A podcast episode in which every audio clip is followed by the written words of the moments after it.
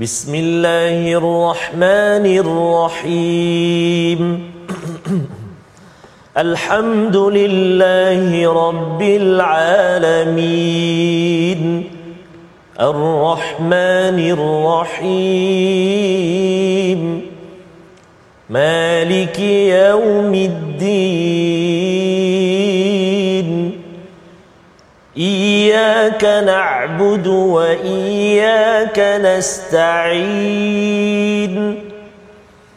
اهدنا الصراط المستقيم.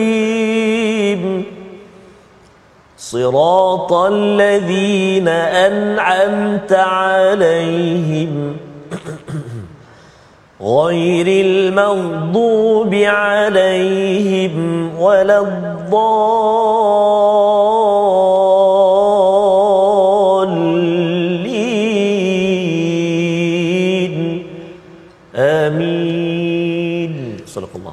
العظيم Amin amin ya rabbal alamin. Assalamualaikum warahmatullahi taala wabarakatuh. Alhamdulillah wassalatu wassalamu ala Rasulillah wa ala alihi wa sahbihi wa man wala amma ba'. Alhamdulillah kita baru sahaja mendengarkan bacaan pembukaan bagi bicara pada pagi ini ataupun pada tengah hari ini tuan-tuan Iaitulah bicara daripada sahabat yang sepentas dengan saya pada tengah hari ini iaitu tak lain tak bukan yang berbahagia Al-Fadhil Ustaz Tarmizi Abdul Rahman. Apa khabar Ustaz? Alhamdulillah Syekhna InsyaAllah tetap maintain dengan Allah. suara tu ya. Masya-Allah mudah-mudahan kebaikan insya-Allah. Serak-serak basah tu yang mahal ya. Insya-Allah. Dan hari ini alhamdulillah kita akan memulakan tadabbur al-Quran kita pada tengah hari ini dengan kita mulakan doa ringkas kita seperti mana kebiasaan. Itulah marilah sama-sama kita mulakan dengan kalimah subhanaka la ilma lana illa ma 'allamtana innaka antal alimul hakim. Rabbi shrah li sadri wa yassir li amri wahlul 'uqdatam min lisani yafqahu qawli. Tuan-tuan yang dirahmati Allah, kita akan melihat terlebih dahulu sebelum kita meneruskan tadabbur pada pagi ini iaitulah apa yang kita nak lihat daripada sinopsis bicara suratul mul. Namun sebelum kita lihat sinopsis tersebut, saya sarankan, saya cadangkan kepada tuan-tuan untuk sama-sama kita berkongsi paparan tuan-tuan yang tuan-tuan lihat sekarang ini sama ada menerusi mana-mana media bersama-sama dengan rakan-rakan kita yang lain terutamanya menerusi link FB kita ni minta dapat sebarkan mudah-mudahan kebaikan My Quran Time ini bukan terhad kepada diri kita tetapi kepada semua. Amin. Marilah sama-sama kita melihat sinopsis kita pada hari ini iaitulah apa yang kita akan dapat lihat menerusi perkongsian kita daripada muka surat 563 ini Hari ini insyaAllah kita akan melihat antara isi penting yang kita akan lihat iaitulah bermula daripada kita lihat bahawasanya Allah Subhanahu Wa Taala Maha mengetahui apa yang nyata dan apa yang tersembunyi serta akan menundukkan bumi bagi hamba-hambanya. Dan di situ juga kita akan lihat pelbagai ancaman, peringatan yang tegas serta pelajaran kepada umat-umat yang terdahulu supaya menjadi pelajaran juga untuk kita. Dan di situ juga kita akan lihat betapa Allah Subhanahu Wa Taala mencela sekalian penyembah-penyembah berhala yang mana sebenarnya hanya senya Allah Subhanahu Wa Taala sahajalah yang akan memberikan pertolongan dan memberikan rezeki kepada sekalian makhluk-makhluknya bukan yang selain daripadanya. Maka bagi kita memulakan perbincangan kita pada tengah hari ini tuan-tuan, tak lain tak bukan kita nak dengarkan terlebih dahulu bacaan ayat-ayat suci Al-Quran daripada yang berbahagia Al-Fadhil Ustaz Tarmizi Abdul Rahman yang kita nantikan Allah suara beliau selalu. Masya Allah, Dipersilakan Al-Fadhil Ustaz. Masya Allah, Jazakumullah khair jazak. Terima kasih kepada Al-Fadil, Al-Ustaz Muhammad Syamsul Hakim Abdul Samad. Guru kita uh, merupakan juga sahabat saya dan juga idola saya. Uh, juga guru kita semua, Alhamdulillah uh, hari ini uh, dan juga tak lupa pada tuan-tuan dan puan-puan, ibu ayah yang dikasihi dan rahmat Allah SWT. Assalamualaikum warahmatullahi wabarakatuh. Apa khabar hari ini? Moga-moga terus bersemangat, ceria bersama dengan Al-Quran dan moga-moga terus kita sama-sama berbahagia dengan kalam Rabbina, kalam Allah Subhanahu wa taala Al-Quranul Karim. Kita hari ini berada di uh, halaman 563. Ya betul Ustaz. Allah Ustaz Syamah. Um, apa? Surah yang favorite lah kita kata. Surah yang disukai dan surah yang sangat hebat. Subhanallah semalam pun uh, kita telah ikuti uh, kupasannya dan hari ini kita nak menyambung uh, untuk permulaan ini tuan-tuan dan puan-puan, ibu-ibu, ayah yang dikasihi Allah Subhanahu taala sekalian, kita nak melihat ayat yang ke-13 sehinggalah ayat yang ke-18 dulu eh. InsyaAllah. Untuk uh, pusingan yang pertama Pertama. ini uh, kita nak baca sama-sama tuan-tuan dan puan-puan ibu ayah sekalian.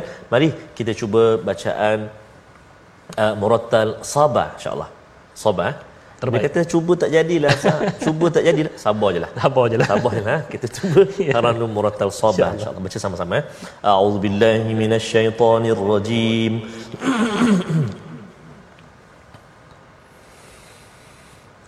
وأسروا قولكم أو اجهروا به إنه عليم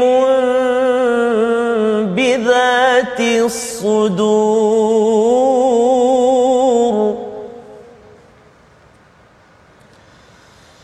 ألا يعلم من خلق وهو اللطيف الخبير.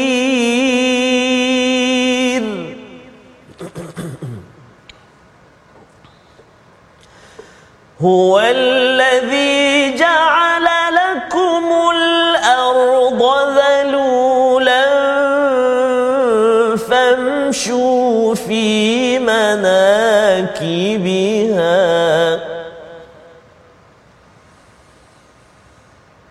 هو الذي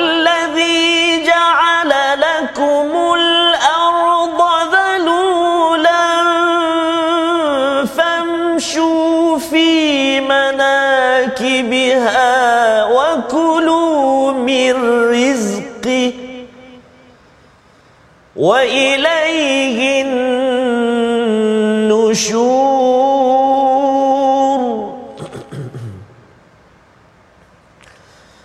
أأمنتم من في السماء أن يخسف بكم الأرض؟ أن يخسف بكم الأرض فإذا هي تمور.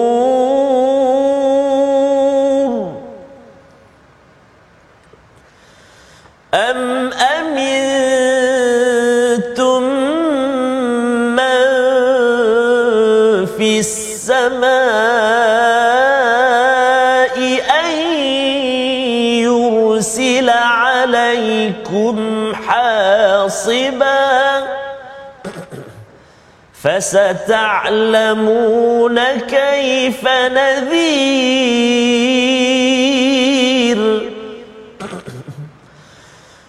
ولقد كذب الذين من قبلهم فكيف كان نكير؟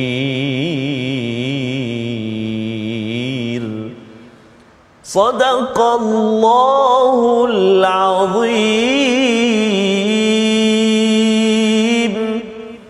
Sadaqallahul Azim benarlah firman Allah Subhanahu wa taala yang telah kita dengar menerusi wahyu yang telah diturunkan kepada baginda Nabi sallallahu alaihi wasallam ianya dijadikan sebagai panduan untuk kita bermula daripada bacaan yang kita baca saban hari menjadi tanggungjawab kita bersama-sama untuk memahamkan diri kita apa yang Allah berkehendak daripada wahyu yang telah diturunkan kepada kita.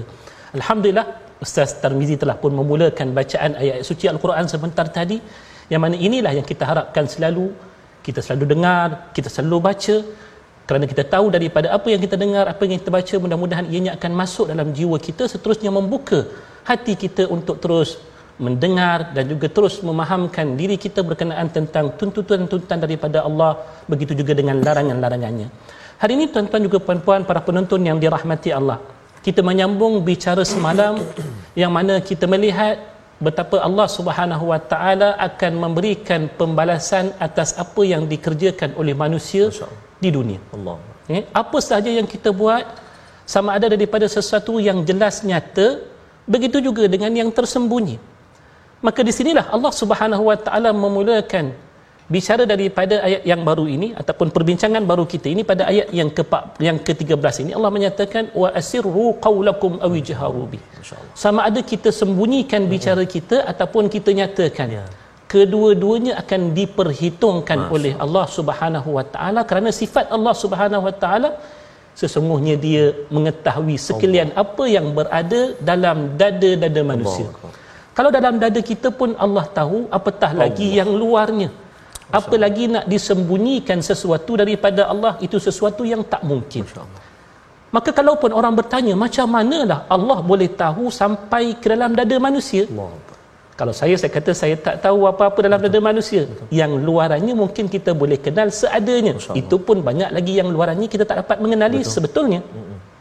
Tetapi bagi Allah hatta yang di dalam dada manusia pun Allah mengetahuinya kerana kata kata Allah Subhanahu Wa Taala dalam ayat yang berikutnya dalam ayat yang ke-14 Allah kata ala ya'lamu man khalaq wa huwal latiful khabir. Apakah patut yang menciptakan itu tidak mengetahui apa yang telah diciptakannya. Allah. Mana mungkin begitu Ustaz ya? Allah, Allah ciptakan kita pasti dia mengetahui diri kita ni bukan takat daripada hujung rambut sampai hujung kaki. Bahkan yang dalam diri kita pun dia lebih mengetahuinya berbanding diri kita sendiri. Ya. Kalau kita dengar mm-hmm. dalam bicara surah Qaf subhanallah. Ya, wa laqad khalaqnal insan wa na wa na'lamu ma yuwaswisu bihi nafsu wa nahnu aqrabu ilayhi min hablil warid. Kata Allah kamilah yang telah menciptakan akan manusia dan kami tahu apa yang berada dalam diri daripada bisikan-bisikan yang terkandung dalam diri mereka.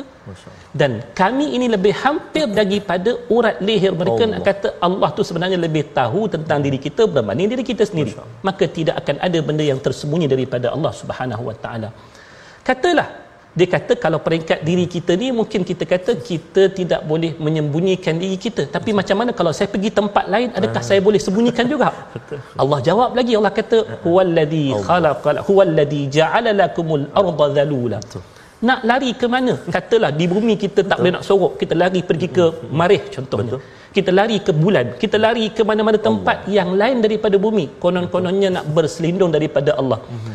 Allah kata bumi itu juga Allah ciptakan bagi Masya. kita kalau kita duduk di Kuala Lumpur sekarang Betul. ni katalah kita lari pergi ke mm-hmm. Thailand kita pergi ke bumi-bumi yang lain kita tetap takkan Allah. mampu untuk berselindung daripada pengetahuan Masya. Allah yang mana disebutkan di hujung ayat tersebut wa huwal latiful khabir Allah ini maha halus lagi maha hmm. mengetahui oh, yang so. dalam ini bukan Masya. takat pengetahuan yang biasa Betul. kita kalau kita tahu mungkin kita kata ah. atas-atas sahaja macam saya buat nasi lemak ya. lah betul uh, Ustaz Syah tak tahu resipi yang rahsia ah, dia boleh tapi makan je lah. lah boleh rasa je lah tapi lah. dia resipi dalam tu tak tahu contoh tak bubuh apa kas-kas ke apa contohnya kan contoh ha. benda yang kita tak tahu hmm. apa yang dibaliknya tetapi Allah, Allah Subhanahu Wa Taala pada sifat Al-Latiful Khabir Ustaz Subhanallahil Azim dia pasti mengetahui setiap daripada apa yang dilakukan oleh hamba-hambanya. Bahkan kalau diikutkan pengetahuan Allah hmm. kalau kita lihat dalam surah yang lain Allah kata wa indahu mafatihul ghaib la ya'lamuha illahu Allah ceritakan dalam ayat tersebut betapa setiap daun-daun yang gugur oh, itu pun Allah mengetahui mana yang jatuh dulu Allah. mana yang jatuh kemudian. Kita tengok daun yang gugur daripada pokok semua samanya jatuh tapi Allah boleh tahu bagaimana daun yang jatuh itu satu demi satu apa yang gugur dulu.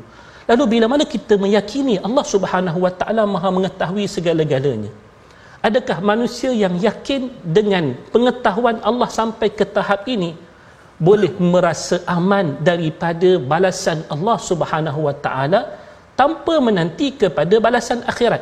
Sebab kita tahu di dunia ini kita juga ada Allah Betul. di akhirat juga dialah satu-satunya maha pembalas ke atas segala makhluknya.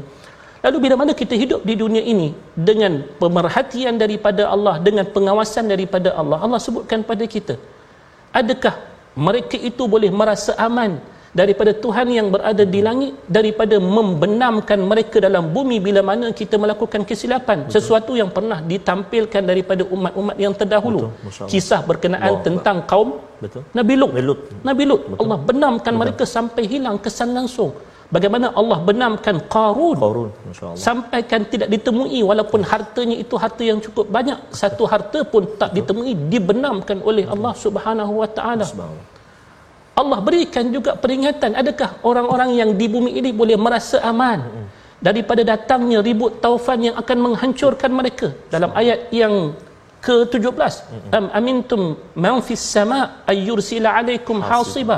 Adakah kamu telah merasa aman terhadap Tuhan? Yang mana dia akan mengirimkan ke atas kamu badai yang disertai dengan batuan sesuatu yang pernah berlaku kepada kaum apa?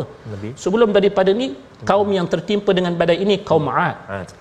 Eh, Allah hancurkan mereka dengan tiupan badai yang sangat kuat dalam tempoh thamaniyata ayyamin husuma 8 hari 7 malam.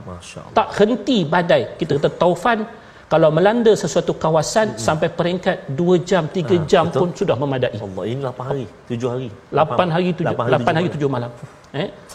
Sab'a layali wa thamaniyata ayyam kata Allah. 7 malam 8 hari. Allah hantar sampai tak berbaki apa-apa daripada kaum Ad melainkan kehancuran. Maka kalau kita pernah mendengar perkara-perkara yang begini pernah Allah timpakan kepada kaum-kaum yang terdahulu hmm. adakah kita tidak mengambil pengajaran daripadanya hmm. sehingga kan manusia yang datang kepada Nabi Muhammad sallallahu alaihi wasallam satu ketika hmm.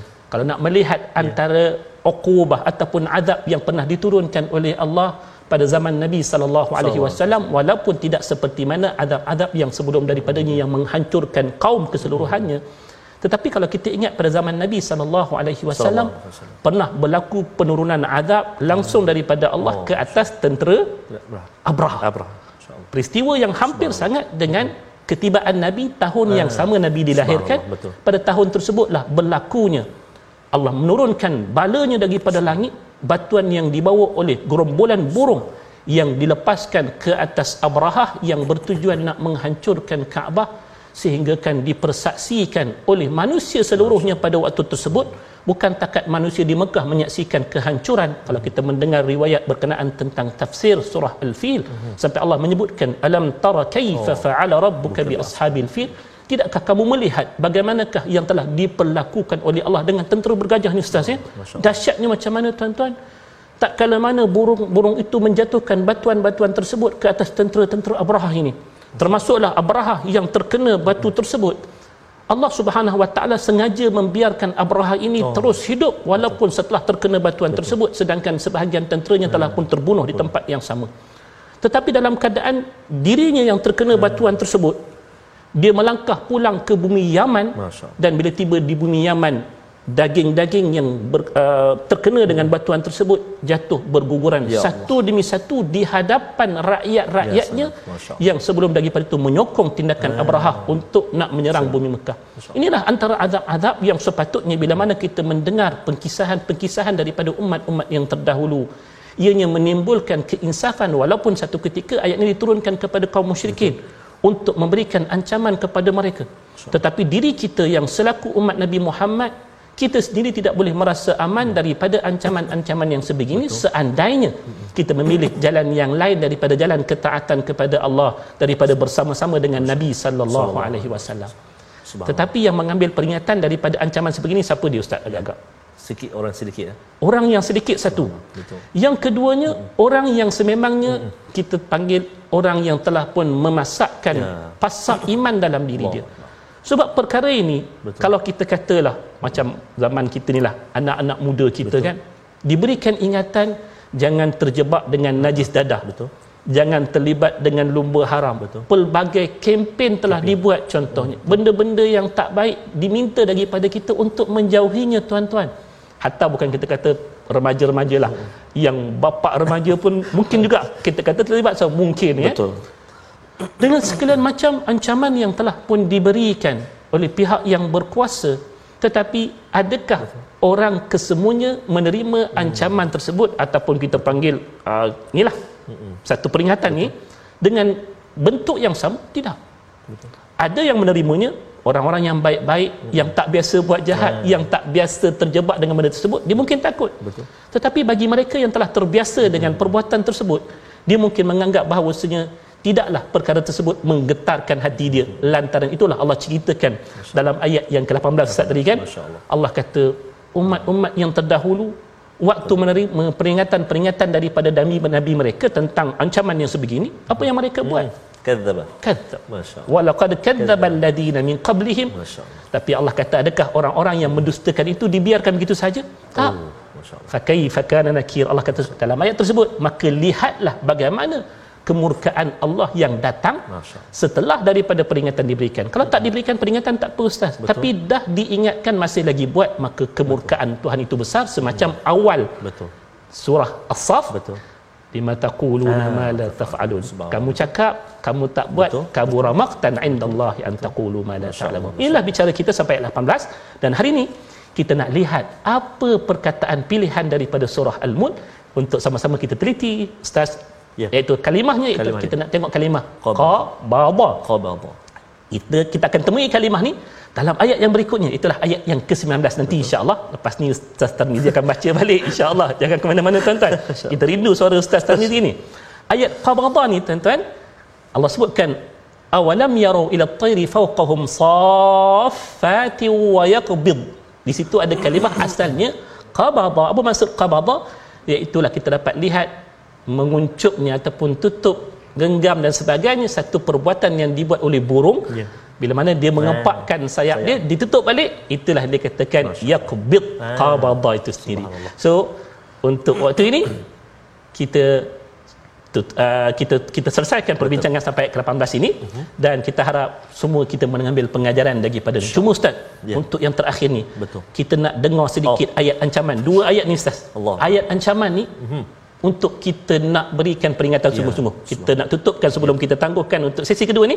Kita tutup dengan dua ayat ni. Boleh ustaz? Baik, boleh insya-Allah. Sila, Ustaz. Insya-Allah. Fadil Syekhna ya kan ustaz nak baca ni.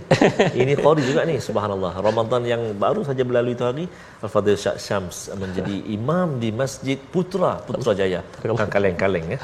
Suara pun tak pernah keluar hari ni. Takut.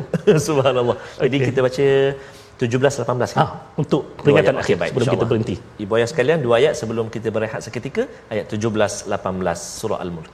A'udzu billahi minasyaitonir rajim. أم أمنتم من في السماء أن يرسل عليكم حاصبا فستعلمون كيف نذير. ولقد كذب الذين من قبلهم فكيف كان نكير؟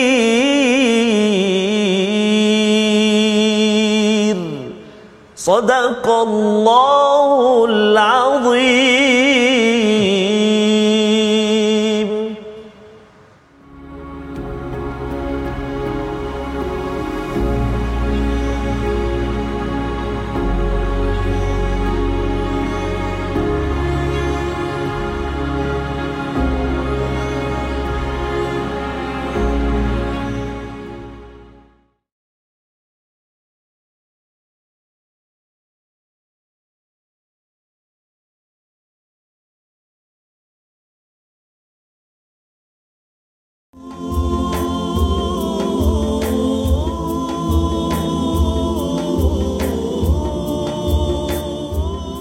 Masya Allah. Astaghfirullah. Eh, maksudnya cemburu yang baik-baik Allah sebab perkongsian tu yang baik-baik. Walaupun dalam bentuk nasyid kalimah yang diturunkan oleh Ya, Al-Fadhil Ustaz. Allah Abdul Rahman serba sedikit memberikan pengajaran kepada kita insya-Allah Betul, Ustaz Syam. Antaranya- dan ia ada kaitan kan, dengan bicara kita juga Betul. iaitu bila mana kita berjalan di atas muka bumi Allah, ini betul. bukanlah berjalan dengan sombong tapi berjalan dengan kita ingat Allah selalu Allah, insya-Allah eh subhanallah. dan ustaz seperti mana biasa kita Ya. tak lupakan pelajaran tajwid kita apa tajwid kita hari ini ustaz Jangan Allah lupa. Akbar. Terima kasih kepada Ustaz Syams uh, juga tuan-tuan dan puan-puan ibu-ibu ayah sekalian dikasihi Allah Subhanahu Wa Taala. Kita nak uh, berkongsi seketika antara kalimah yang mencabar dalam surah uh, Al-Mulk ini iaitu ada dua kalimah fokus kita. Ayuh kita saksikan paparan dia disediakan menyempurnakan hukum mad lazim satu dan menyempurnakan bacaan pada kalimah wa yaqbidna ketika waqaf dalam ayat yang ke uh, 9 maaf ayat yang ke 19 betul ayat yang ke 19 a'udzubillahi minasyaitonirrajim أولم يروا إلى الطير فوقهم صافات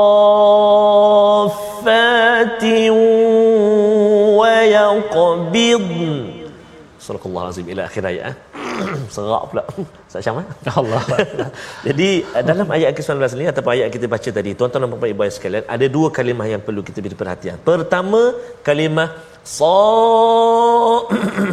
Sa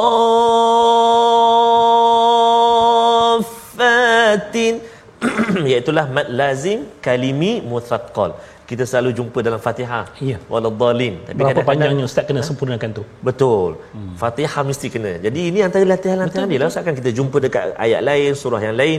Jadi kadar bacaan dia 6 harakat sa tu. 6 harakat no discount. Tak boleh minta maaf eh. Hari raya ke apa ke tak ada jualan, ah, tak ada apa discount, mesti kena 6 harakat.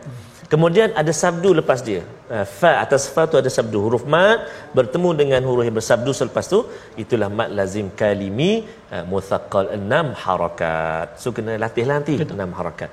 Satu. Kemudian yang kedua atau ada kalimah yang mencabar juga Ustaz Syamah uh-huh. iaitu pada kalimah wa yaqbid ketika wakaf tu. Apa sebab dia mencabar Ustaz? Pertama kita nak uh, bunyikan qalqalah dia. Qaf. Kita jumpa satu. Qaf. Kemudian kita jumpa huruf ba yang dihimpit oleh dua huruf yang tebal, qaf dan juga dad. Jadi kalau silap hari bulan dia jadi tebal. Wa yaqbu oh dia tebal. Satu. Uh, dua dah. Qaf ba. Kemudian jumpa pula huruf dad yang sukun. Kemudian jumpa pula huruf nun yang kita matikan dia, kita sukunkan dia dengan sebab nak wakaf. Ada dua kes yang berlaku, macam mahkamah pula. Kes. Ada dua biasa berlaku. Pertama dia bunyi dad saja. Wa yaqbid nun tak bunyi marah nun. Kan? Tak sebut nama air dia kata. Yang kedua bunyi nun terus. Wa yaqbin dot pula hilang. masya-Allah. Jadi antara yang boleh kita cuba latih kita cuba dulu hidupkan nun tu. Untuk latihan ha? untuk latihan. Contoh wa yaqbidna wa yaqbidna wa yaqbidna yang keempat tu kita tahan na tu. Wa yaqbidn oh, contoh. Ha, adapun saya gia saya jemput ibu-ibu ayah-ayah yang dikasihi Allah SWT sekalian untuk mencuba bacaan ini ataupun semak bacaan ini dengan guru-guru Al-Quran kita kerana talaki itu sangat penting dalam proses pembelajaran Al-Quran kita. Selamat mencuba dan dapat cemak bacaan dengan guru-guru kita insya-Allah. Wallah alam. Terima kasih Al-Fadhil Ustaz. Silakan. Insya-Allah. Inilah yang dikatakan hak-hak huruf oh, ya, yang mesti ditunaikan walaupun Betul. kita kata macam boleh langgar je kan. Tapi sebab Al-Quran ni bukan kalam Betul. kita, kalam Allah. Setiap Allah huruf itu perlu ditunaikan haknya. Betul Ustaz. Alhamdulillah kita dah selesaikan perbincangan bahagian yang pertama tuan-tuan mm-hmm. sebentar tadi dan kita nak sambung kepada bahagian yang kedua apa bicara daripada bahagian kedua ni? Uh-huh. kita nak mulakan terlebih dahulu dengan bacaan ayat-ayat tersebut oleh yang berbahagia Al-Fadhil Ustaz Tabir Abdul Rahman silakan Ustaz. Terima kasih Al-Fadhil Ustaz Syams. Uh, Tuan-tuan dan puan-puan ibu sekalian Kita nak sambung uh, bahagian yang kedua Bacaan kita pada hari ini Ayat 19 sehingga ayat 26 Panjang lah Minta minta selamat lah Nanti insyaAllah kalau tak Boleh pas Okey Kita cuba dengan bacaan uh, Murattal Hijaz insyaAllah أعوذ بالله من الشيطان الرجيم أولم يروا إلى الطير فوقهم صافات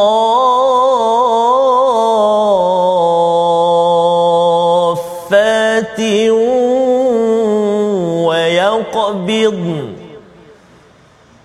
ما يمسكهن إلا الرحمن.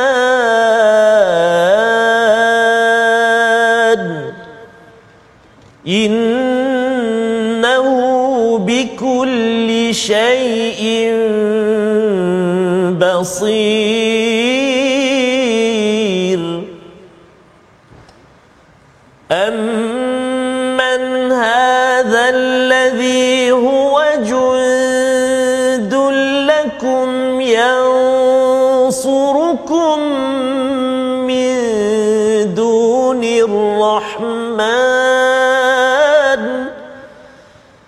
إن الكافرون إلا في غرور.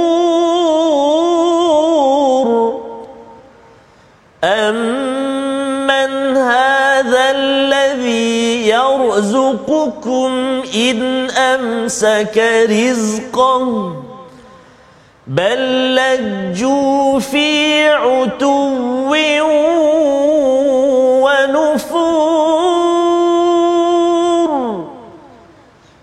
أفمن يمشي مكبا على وجهه أهدى أمن يمشي؟ أفمن يمشي مكبا على وجهه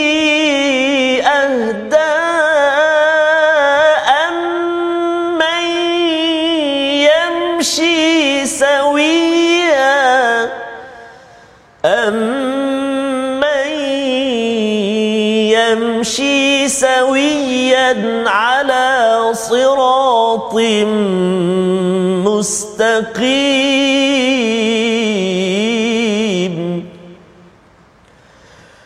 قل هو الذي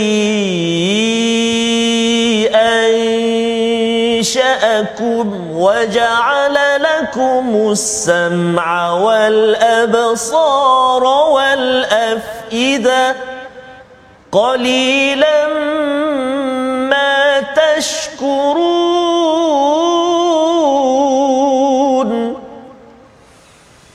قل هو الذي ذرأكم في الأرض وإليه تحشرون. ويقولون متى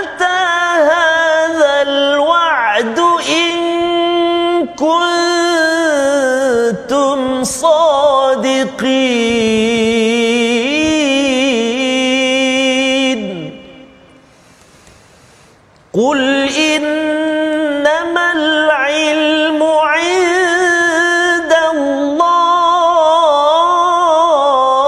الله قل إنما العلم عند الله وإنما أنا نذير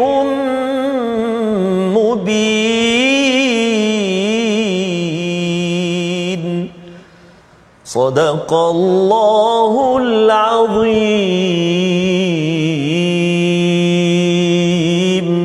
Sadaqallahul Azim Barakallahu fiik Fadil Ustaz Azmi Abdul Rahman itu tadi sebelum kita, kami mulakan tuan-tuan dia kata Ustaz hari ini suara saya serak kalau setaga serak ni pun tuan-tuan keluar yang Masya Allah begitu indah untuk sama-sama Allah. kita dengar mudah-mudahan inilah mukjizat Al-Quran Ustaz ya. Allah berikan kekuatan kepada kita Selamat. sebenarnya untuk kita sama-sama membacanya seperti mana yang telah disebutkan kepada kita dalam surah Al-Qamar berkali-kali ya walaqad yassarna al-Qur'ana Quran. lidzikri Fahal. min.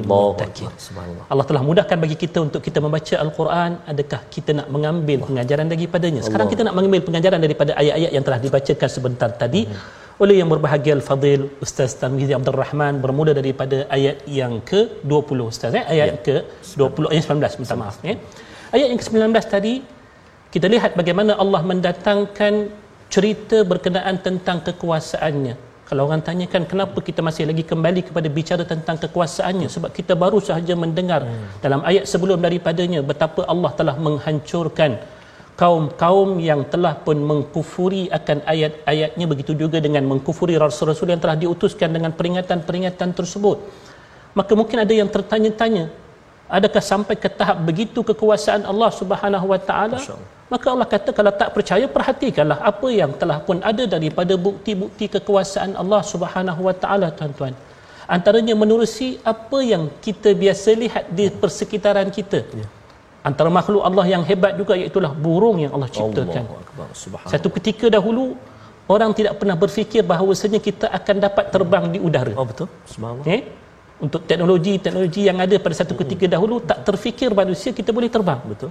tetapi dengan pemerhatian manusia terhadap burung yang terbang di udara dan mengambil pelajaran daripadanya bagaimana membina alat terbang sampailah hari ini alhamdulillah kita boleh terbang dan sampai kepada destinasi yang hendak kita tuju dengan jarak yang kita rasakan seolah-olah dekat tetapi ia tetap jarak yang sama tetapi dipermudahkan Ya. oleh Allah dengan perjalanan bentuk tersebut tetapi bagaimanakah Allah menciptakan binatang yang kira-kiranya lebih hebat daripada alatan terbang yang kita ada? kalaupun kita ada kapal terbang kapal terbang yang supersonik ada jet-jet pejuang tetapi keupayaan-keupayaan kenderaan-kenderaan ini masih lagi terbatas berbanding dengan keupayaan sebenar seekor burung. Cukup kalau kita lihat bagaimana maneuver ataupun pergerakan burung itu terbang kita tak boleh bayangkan bagaimana burung contohnya kita ambil burung yang kecil lah burung pipit Ustaz. Eh. Dia boleh dengan lincahnya bergerak ke sana ke sini yang Allah kata tengok macam mana dia bergerak macam mana dia boleh buka sayap dan tutup seolah-olah ada alat kawalan remote yang tepat pada masanya. Betul. macam mana dia landing pada sebatang dahan ranting yang kecil kita kalau kapal terbang kalaupun dia hebat dia perlukan landasan yang besar kan? Betul, tapi burung daripada ranting yang kecil tu dia boleh mendarat dengan begitu kemas tanpa sebarang kecederaan. Allah. tak pernah kita dengar burung terbabas ada tak? Tak pernah eh? ini kelebihan yang Allah berikan. Hebatnya Allah Subhanahu wa taala. Bukan takat tu Allah suruh. Kita tengok juga. Bila mana kita berhadapan dengan keadaan-keadaan yang sukar keadaan-keadaan yang susah ada tak mana-mana tentera dalam ayat yang ke 20 bila mana kita berhadapan dengan kesukaran ada tak mana-mana tentera yang mana dia pasti akan dapat menyelamatkan kita dalam semua keadaan? Orang mungkin datangkan cerita-cerita combat yang hebat-hebat. Contohnya misi-misi penyelamatan yang dipaparkan dalam bentuk fiksyen tapi hakikatnya kalau nak dibuat tu akan memakan korban nyawa dan sebagainya. Tak ada makhluk yang betul-betul dapat menyelamatkan kita dalam semua senario kecuali dengan kuasa Allah sahajalah kita dapat melihat beberapa insiden yang kalaupun dilihat seolah-olah luar daripada jangkauan akal. Sahabat-sahabat kita kalau kita pergi contohnya ke bumi Aceh satu ketika Oh, dahulu yang dilanda, dilanda Betul. tsunami, tsunami kan dengar cerita daripada mulut mereka yang terlibat tuan-tuan. Bagaimana ada insan-insan yang diselamatkan Ah, oleh Allah dalam bencana yang memakan nyawa sampai ratusan ribu. Betul. Hmm, jawapan yang satu yang diberikan oleh sahabat-sahabat kita ni saudara-saudara kita ni mereka kata kesemuanya berlaku dengan kekuasaan Allah sebab Allah tidak ada tentera yang dapat menyelamatkan kita melainkan yang datang daripada sisi Allah Subhanahu Wa Taala. Sehinggalah kepada kalaupun ada yang masih lagi ragu-ragu dengan kekuasaan Allah dalam soal rezeki kita ustaz ya. Adakah sesiapa yang mampu mendatangkan kepada kita sesuatu seandainya ia ditahan oleh Allah? Contohnya pada kita hari ini orang kata panaslah ustaz hujan tak turun. Ada tak siapa-siapa yang boleh kata hujan turun sekarang arahkan hujan turun sekarang tak boleh Betul. sebab hujan itu pun turun dengan izin daripada Betul. Allah bila Allah. sebutkan tentang hujan ni orang faham ianya adalah melibatkan rezeki kita Betul. hujan turun ke hujan tak turun semuanya datang daripada sisi Allah, Allah. Subhanahu wa taala kalau kita masih lagi belum mampu untuk melihat kekuasaan Allah sampai ke tahap ini sehingga kita mengambil yang lain daripada Allah untuk kita serahkan pengabdian kita maka betapa ruginya diri kita setelah Allah mendatangkan peringatan demi peringatan petunjuk demi petunjuk dalil demi dalil. Dah sampaikah pada jiwa kita kekuasaan Allah sebegitu hebat. Tetapi manusia yang masih lagi berperangai seperti mana yang telah Allah sebutkan dalam ayat sebelum daripada ini kan kita dapat lihat. Walaqad kadzdzaba alladhina min qablihim fakayfa kana nakir. Adakah setelah Allah datangkan petunjuk sampai ke tahap ini masih lagi ada manusia yang tak menerimanya masih lagi ada. Lalu Allah menyatakan bagi mereka yang telah dihadapkan dengan segala kejelasan yang sangat-sangat jelas ini keterangan yang sangat-sangat terang ini pada waktu itu mereka itu diibaratkan menyanggah kehidupan yang sebenarnya yang sepatut mereka lalui. Bagaimana kehidupan yang kita biasa lalu iaitulah kalau kita melangkah kita akan melangkah dengan ka, kaki orang yang hidup bertuhankan Allah Subhanahu wa taala dan mengabdikan diri mereka kepada Allah ialah orang yang lurus fikiran mereka. Pasal apa? Sebab mentauhidkan akan Allah itu merupakan satu fitrah. Apa yang menyanggah fitrah maka kita katakan orang itu akan terkeluar daripada norma kebiasaan. Tak ada orang berjalan dengan muka. Betul. Tak ada orang berjalan dengan kita kata lain daripada kaki melainkan orang-orang yang Ya. ada keupayaan yang khas seperti mana kita kata sahabat-sahabat kita yang mungkin daripada kalangan OKU kan? Tetapi umumnya manusia akan berjalan dengan kaki. Betul. manusia-manusia ini kata Allah bila mana dia berjalan betul maka dia akan ikuti jalan yang lurus yang akan menyampaikan dia kepada Allah menyampaikan dia kepada matlamat hidayah yang Allah turunkan daripada wahyu-wahyunya. Tetapi kalau dia menyanggah kebenaran tersebut ibaratnya dia sengaja memalingkan diri dia daripada keadaan norma tabi'i yang sebenar. Orang berjalan dengan kaki kata Allah adakah sama orang yang berjalan dengan wajah mereka? Afama yamshi mukibban ala wajhi. Mukanya tertangkup ke tanah kaki dia ke atas. Allah. boleh fikir tak macam ni? Betul. benda ni tuan-tuan sewaktu Nabi sallallahu alaihi wasallam membacakan ayat ni kalau kita lihat dalam hadis berkenaan tentang ayat ni tuan-tuan para sahabat termenung mendengarkan ayat ini. Allah. Mereka tanyakan bagaimanakah satu ketika ada manusia yang akan dibangkitkan pada hari kiamat dengan wajahnya tertangkup ke bawah kakinya ke atas dia akan berjalan dengan wajah. Allah. Hari ini dekat dunia alhamdulillah kita tak melihat keadaan ini tuan-tuan.